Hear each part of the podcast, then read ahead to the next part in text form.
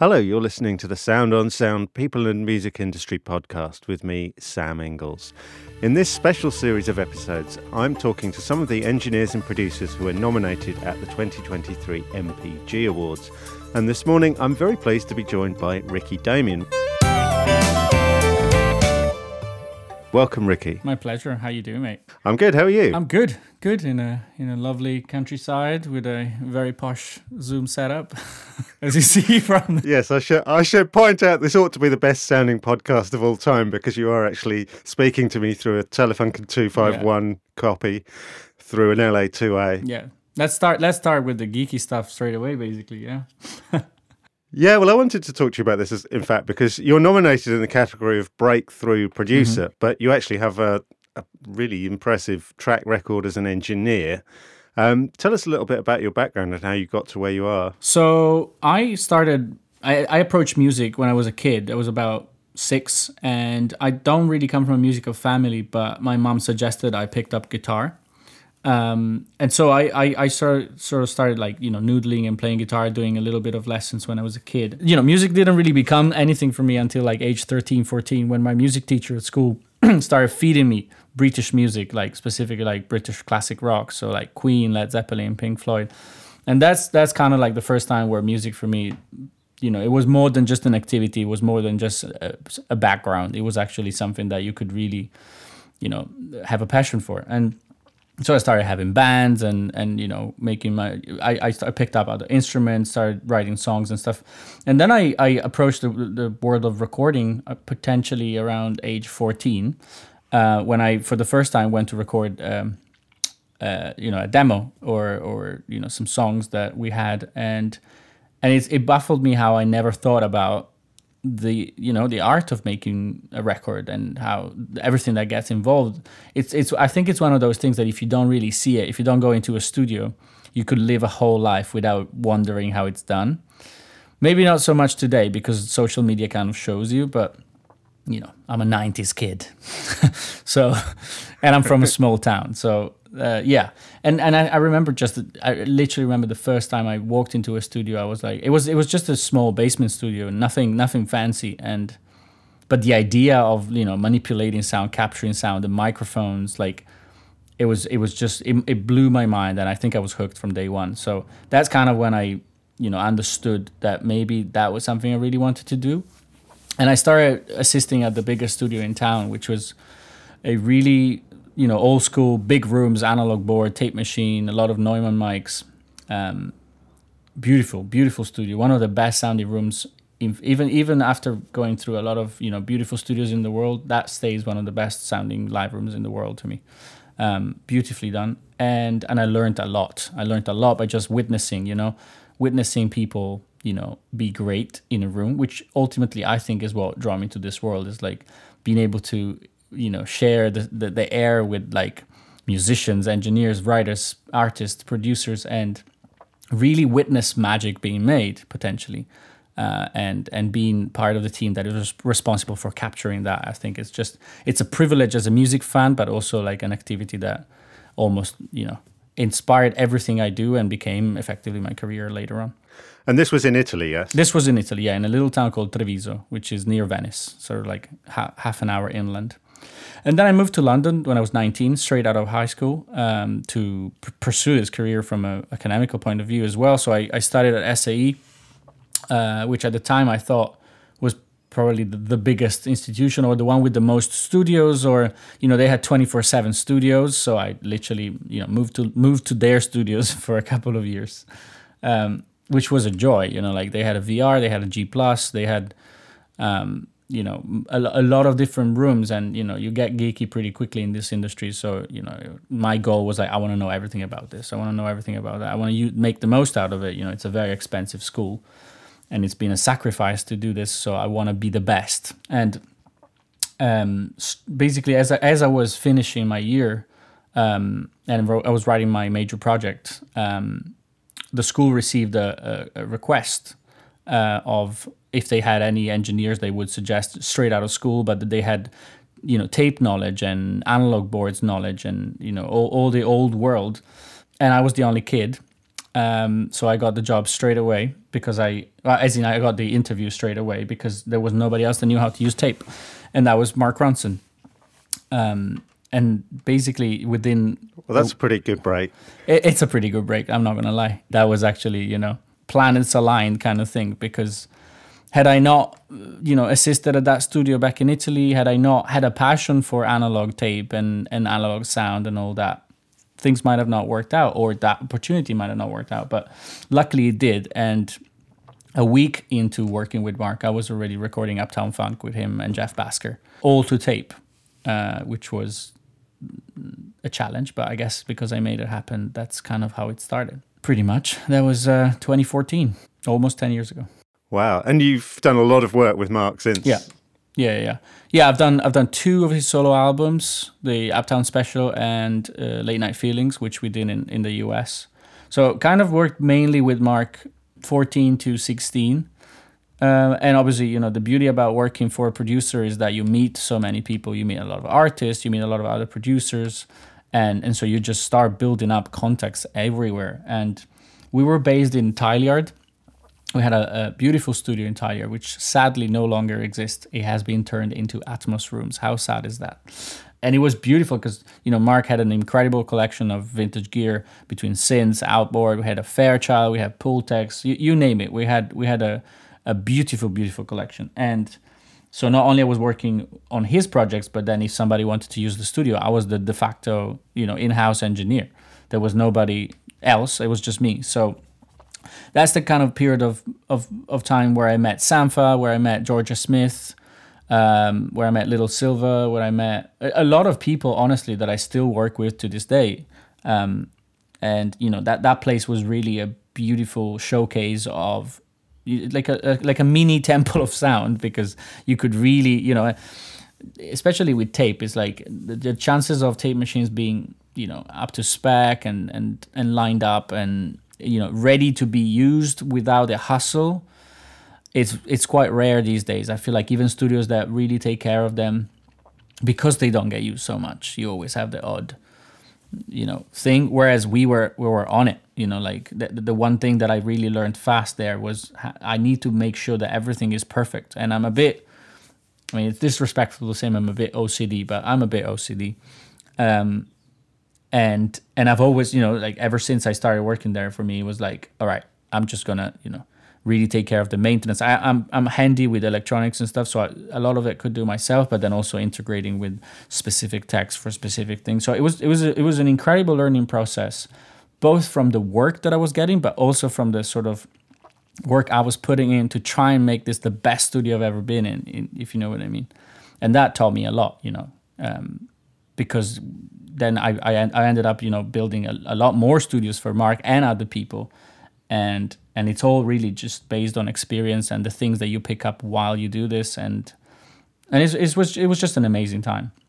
Uh, and then uh, in around 2017 i think mark relocated to la and so i went freelance at that point because i you know there wasn't a situation where he asked me to necessarily relocate there geographically. Um, and also i had already a lot of freelance work that i was doing. Um, i started i started doing some work with sam smith um, I started, and, and then, you know, the people I mentioned before, like Sampha, Jorja Smith, I was doing stuff basically on the side, you know, in between sessions with Mark. And so at that point, I, I, I decided that, you know, it almost was a natural evolution. I went freelance, but still, I kept working for, you know, on Mark's project until the pandemic uh, for about 80% of my time anyway because that's the time where you know Mark went to LA. We jumped on his new solo record, which was an incredible, incredibly collaborative album. Loads of, loads of amazing, amazing people that you know, some of some of which are friends to this day. So again, another cycle of that, and um, and so I spent the majority of 17, 18, 19 between Los Angeles and New York, where we also did you know, we did a, a an album for Yebba, which is probably not only one of my best friends, but also one of the artists that I admire the most because she's. how could you describe it? Incredible. She's amazing. She's, you know, it was been a blessing to make that album an Electric Lady. So, yeah, it's been an incredible journey. What strikes me most of all about this is the sheer range of skills that you've you've picked up and equipped yourself with to forge this career because you're not only a, an analog engineer, you're a digital engineer, you repair equipment, you build studios, and now you're branching out into production. Do you think that's kind of necessary in this day and age that you have to have that kind of massive range of experience and skills? I think it only it only helps you really because I I mean again I wasn't around in the good old days and and the the you know the the golden era of recording industry, but reading from reading and listening and whatever you really understand that a lot of people were just masters at one craft. And you know they did that for not just 10,000 hours 10 million hours. And they became the, the best of the best mixing the, the, the best tape guy the best drum guy or whatever. Which is something that always fascinated me. And that definitely was my mentality growing up. But i soon realized that it is an industry that has changed quite a lot. It's an industry that also potentially has a lot less money and less budgets than it had. And I think it becomes really, you know, necessary for any professional to be able to, you know, branch between all these different skill sets. Also knowing that it's not like the skill the, the the roles are really in separate boxes anymore. I think there's a lot of, you know, cross contamination. Like when I engineer, I'm always putting creative input. I'm not just pre- pushing buttons or moving mics, you know, like I'm I'm always producing when I'm engineering, or I'm always engineering when I'm producing. I that at least that's what I.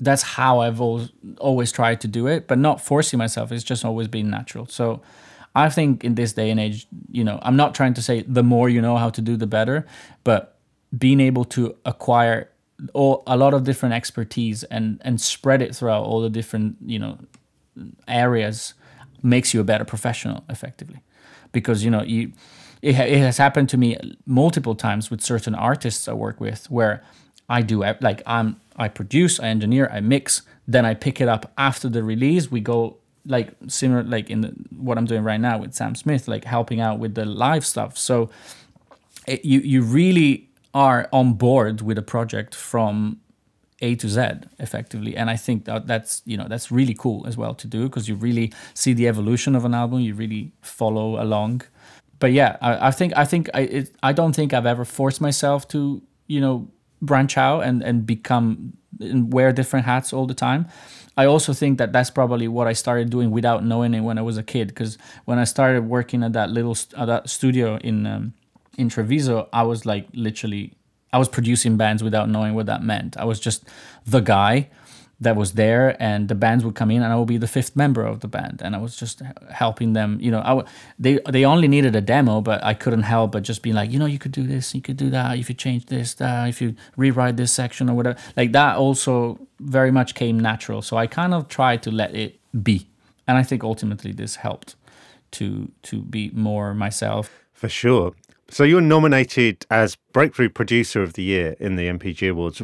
So what are the projects that have got you this nomination? I think specifically for for this one, it would be the Ezra Collective album "Where I'm Meant to Be," which is a beautiful, beautiful album that we made in the second lockdown. Um, so it's it's a lockdown baby, effectively.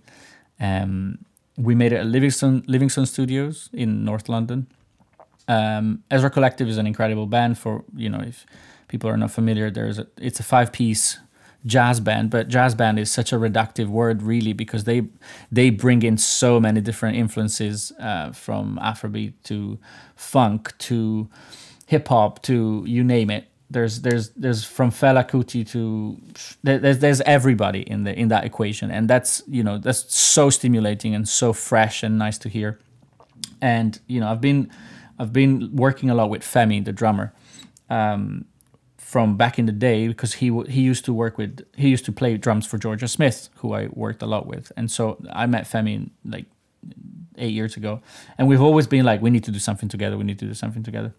So we started doing uh, the sort of like Ezra Collective singles back in you know in 20 maybe 18 2019 we did some rec- record store day stuff um, some we, we did a song uh, called Footprints, which is a cover for the Blue Note reimagined. And then when you know they were at a point where they wanted to really make a second album, they they had made one already. Um, and so we just started doing sessions. We we did a little bit of a of a sort of like, no, I wouldn't call it pre-production because they are very they're very live. They're a live band, so they go in the room and they just play. Um, and that's the song. You know, they they would go into rehearsal room. They would just come up with structures, riffs, solo, not solo, but like allocating solos and, and stuff like that. But there's no there's not a lot of thought because there shouldn't there, there doesn't need to be a lot of thought. So it's very much an old school production record where producing is effectively helping the artist bring bring them to the vision. Um, you know, production can be so many different things these days, and I feel like a lot of the industry thinks that production is mainly beat making and you know being able to build a, a whole track. As much as that is true, I think a lot of the reasons why I wanted to be a producer and the, the way I like to produce is is being that fifth, mem- in this case, sixth member of the band, uh, holding hands with the artist and going like, "Look, we're doing this together. Like, I'll, I'll be, I'll be your your comrade for this and I'll help you make decisions. I'll help you curate this. I'll I'll we'll craft this together. And I really really enjoy doing that. I think it's one of the most beautiful things to be able to, to you know, give, get given the chance to do that. And so that's what we did. We did a, like an initial session where we we cut um, two or three songs.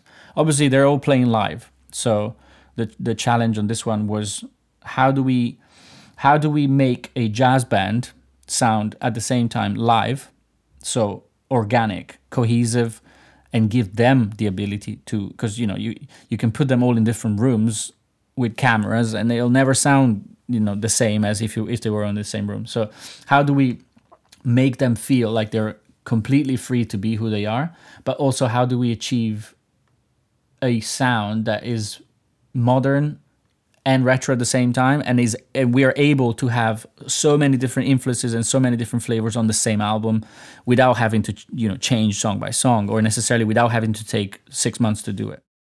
Sounds amazing. And a real example of the the trust that you have to have between a producer and a band that runs both ways because you need to be able to trust the band that they can they can nail it and they need to trust you that you're taking the right decisions on their behalf. Absolutely, and it's it's very much also like in a project like this, you know. I like to say that we produced it together 100%. You know, there was never a situation where, and it's never like this, by the way. You never meet somebody and go like, okay, so I'll be the producer, and I'll be the engineer, and you'll be the art. Like it's just you just get to work, and then in the aftermath you go like, all right, what did we do? What did we not do? Like this, and it ends up being clear what is what. You know what I mean? Ricky, thanks so much for your time today. It's been really fascinating to catch up with you. Um, best of luck in the awards. Um, fingers crossed. Um, you certainly earned your nomination. Well done. Thank, Thank you so you. much. Really, really appreciate it. Thank you for listening. And be sure to check out the show notes page for this episode, where you'll find further information along with web links and details of all the other episodes. Oh, and just before you go, let me point you to the soundonsound.com forward slash podcasts website page where you can explore what's playing on our other channels.